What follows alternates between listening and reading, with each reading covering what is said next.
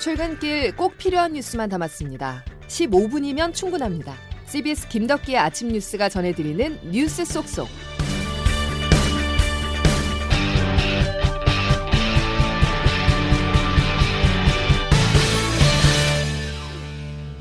여러분 안녕하십니까? 8월 25일 김덕기 아침 뉴스입니다. 고환율은 고물가를, 고물가는 다시 경기 침체로 이어지는 악순환의 고리를 끊기 위해서 한국은행이 오늘 결단을 내립니다. 잠시 후 오전 9시 통화정책 방향회의를 열고 현재 연 2.25%인 기준금리의 조정 여부를 결정할 예정인데요. 전문가들은 0.25%포인트 인상할 것으로 보고 있습니다. 예상대로라면 사상 처음으로 4차례 연속 인상입니다. 첫 소식 박성환 기자입니다. 금융권에선 지난 세 차례 회의에서 쉼없이 기준금리를 올려왔던 금통위가 이번에도 또 인상 결정을 할 것이라고 보는 의견이 지배적입니다. 소비자 물가 상승률이 IMF 위기 이후 23년여 만에 6%대로 올라섰고 미국 달러 강세도 최근 들어 더욱 두드러지고 있는 만큼 사상 첫 4연속 인상 결정이 내려질 거라고 보는 겁니다. 지난달의 절반 수준인 0.25%포인트 인상 가능성이 유력하게 거론되는데 앞서 이창용 한국은행 총재가 이 같은 인상폭을 사실상 예고해 왔기 때문입니다. 금리를 당분간 25bp씩 점진적으로 인상해 나가는 것이 다만 지난주부터 미국 중앙은행 연방준비제도 인사들 사이에서 시장 예상을 뛰어넘는 공격적인 추가 기준금리 인상 가능성이 거론되고 이에 따라 달러 가치가 무섭게 치솟은 점은 한은의 고민 지점으로 거론됩니다. 전문가들 사이에선 이창용 한흥 총재가 이런 외부 변수에 대응해 고금리 기조가 한동안 유지될 수 있다는 취지의 메시지로 시장 경계심을 환기시킬 수 있다는 관측도 적지 않습니다. CBS 뉴스 박성환입니다. 지난달 소비자 물가지수는 외식, 농축수산물 가격 상승 등의 영향으로 작년 같은 달보다 6.3%나 뛰었습니다. 6.3%.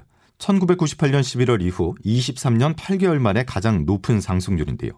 이번 달도 우려스럽긴 마찬가지입니다. 국내 주요 가공식품과 외식 프랜차이즈 업계가 가격 인상을 했거나 할 예정인데요. 그 품목들을 보면 상대적으로 가격이 저렴해 서민들이 자주 찾는 라면이나 햄버거 등입니다. 조혜령 기자가 취재했습니다. 그대로 많이 올랐어요. 심한 건 3배도 넘어요. 물가가 많이 올라서 뭐 아이들 과자값도 부담이 되는 상황이에요. 가격조사 기관인 한국물가정보 조사 결과 전통시장을 이용해 차례상을 마련할 경우 지난해보다 9.7%더 많은 30만 1천원이 필요한 것으로 나타났습니다. 지난해 추석 때보다 2만 6천 원이 더 드는 셈입니다. 대형마트에서 살 때는 40만 8,420원이 들어 지난해보다 6.4%더 필요한 것으로 조사됐습니다. 한국물가정보 이동훈 선임연구원입니다. 폭우와 폭염 영향으로 채소값이 폭등하고 있습니다. 원자재 가격 상승에 식품업계도 릴레이 가격 인상에 돌입했습니다. 농심은 지난해 8월 이후 1년 만에 또다시 라면 가격을 평균 11.3% 인상합니다. 프랜차이즈 식품업계도 가격 인상에 나섰습니다.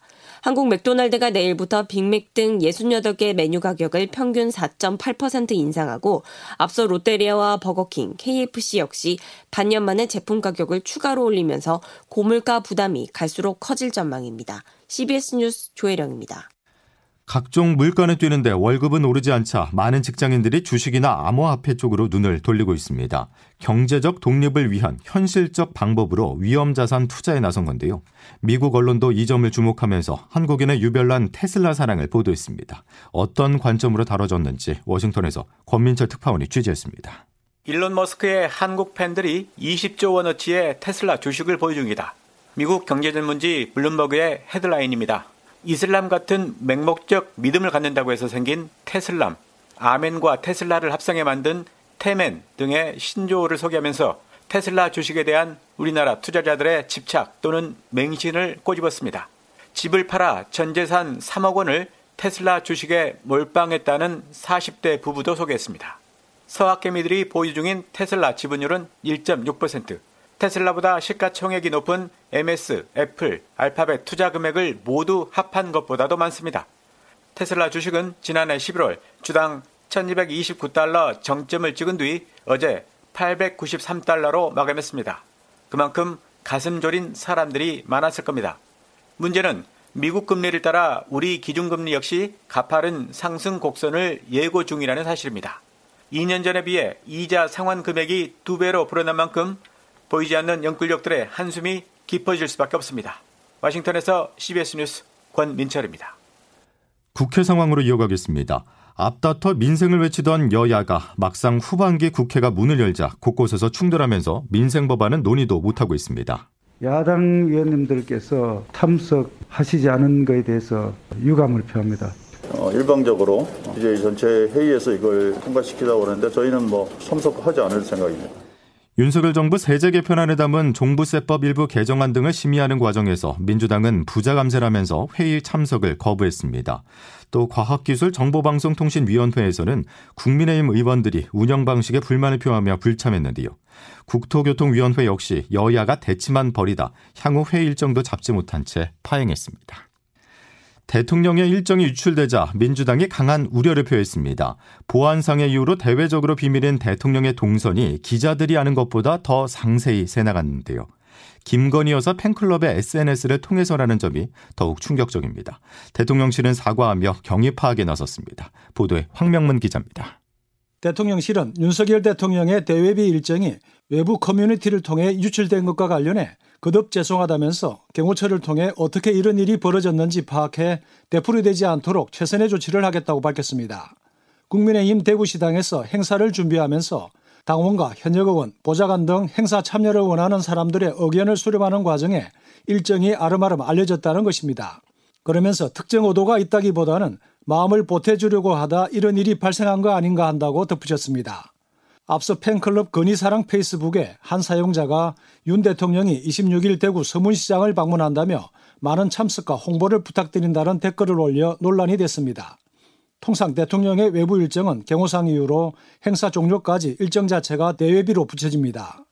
야당에서는 대통령의 안전을 위협하는 심각한 국기문란 사고라며 비판했습니다. 신현영 민주당 대변인입니다. 대통령실이 대통령 일정을 도대체 어떻게 관리하고 있는 것인지 참담합니다. 팬클럽의 해체를 요구하는 목소리도 나왔습니다.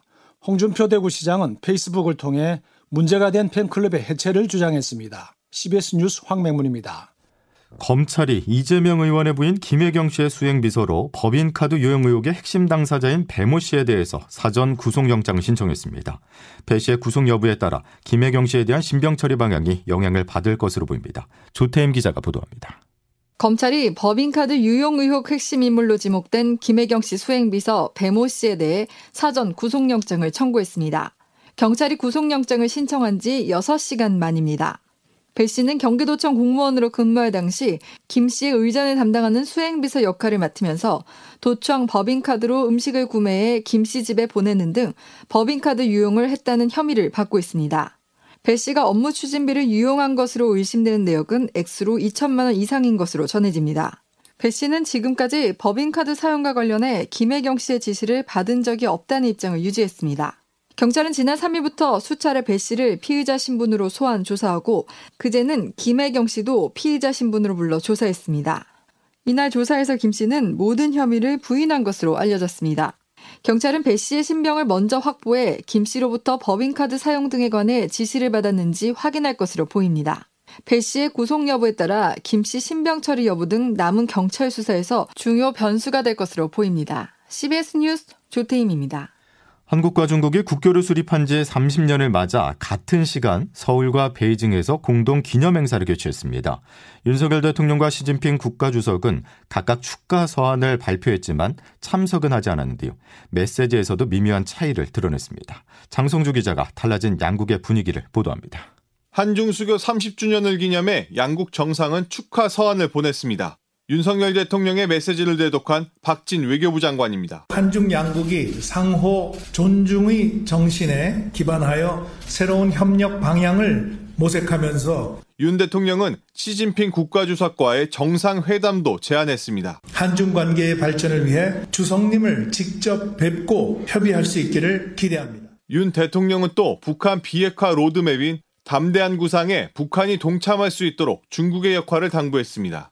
시 주석은 왕이 외교부장을 통해 좋은 이웃이자 친구, 동반자가 되자며 전략적 소통 강화를 강조했습니다. 하지만 대변역, 방해 배제라는 표현을 사용한 점이 눈에 띕니다. 서구의 대중국 압박을 강조할 때 쓰던 말이라 최근 미중 관계 갈등이 최고조에 달한 상황에서 사드 배치와 반도체 공급망 동맹 치포 등에 대한 우리의 선택을 주목한 발언으로 해석됩니다.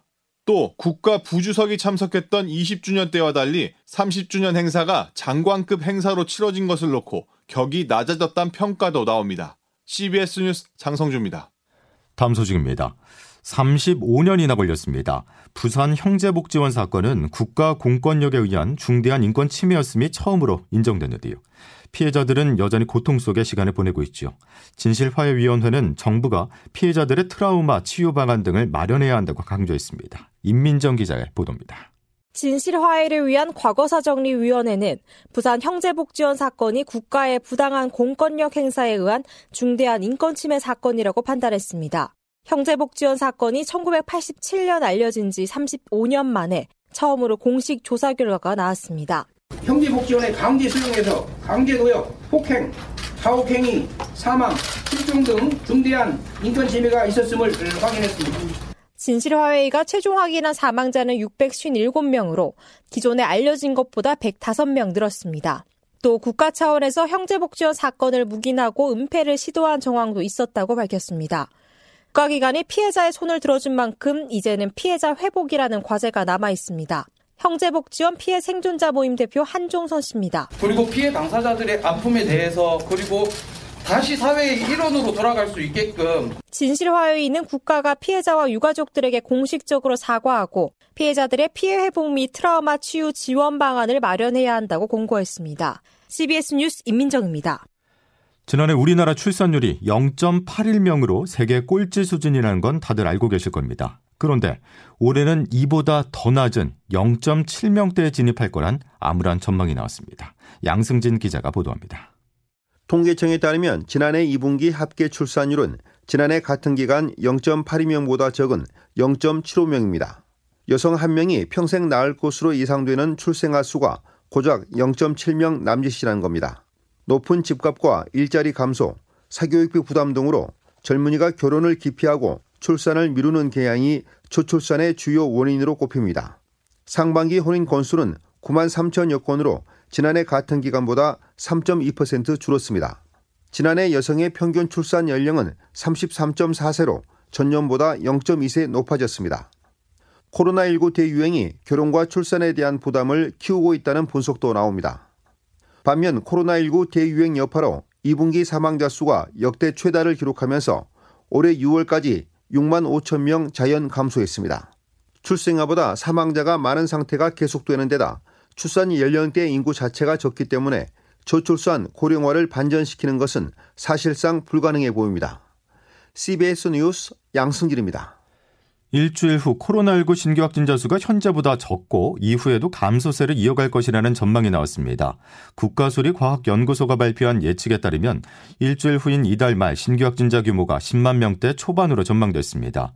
이는 일주일간 하루 평균 12만 9천 명보다 적은 수준이고 이후에도 감소세가 이어질 것이라는 전망이어서 이미 재유행의 정점이 지났다는 해석이 가능합니다. 김덕기 아침 뉴스 여러분 함께하고 계십니다. 이제 기상청 연결해서 자세한 날씨 알아보겠습니다. 이수경 기상 리포터. 네, 기상청입니다. 예, 오늘 아침도 참 선선한 것 같은데 어떻습니까? 네, 오늘 아침 어제보다 더 선선한 날씨를 보이고 있습니다. 현재 아침 기온 18도에서 23도의 분포로 현재 서울이 21.7도, 부산 역시 21도, 파주와 충주는 20도 안팎을 나타내고 있는데요. 오늘 중부지방은 한낮에 어제보다 낮은 기온이 예상됩니다. 다만 남부지방의 경우는 중부지방보다는 다소 더운 날씨가 예상되는데 전국적으로 한낮에 30도를 밑도는 기온을 보이겠습니다. 서울과 인천, 원주 전주의 낮 기온은 24도에 머물겠고 대전 27도, 전주와 부산 28도, 대구는 오늘 30도까지 예상됩니다. 오늘 곳에 따라 소량의 비 소식이 있는데요. 아침까지 내륙을 중심으로 안개도 짙은 곳이 있어서 교통 안전에 주의를 하시기 바랍니다. 오전부터 저녁 사이 중부지방과 경북 북부에는 5mm 미만의 비가 내리는 곳이 있겠는데요.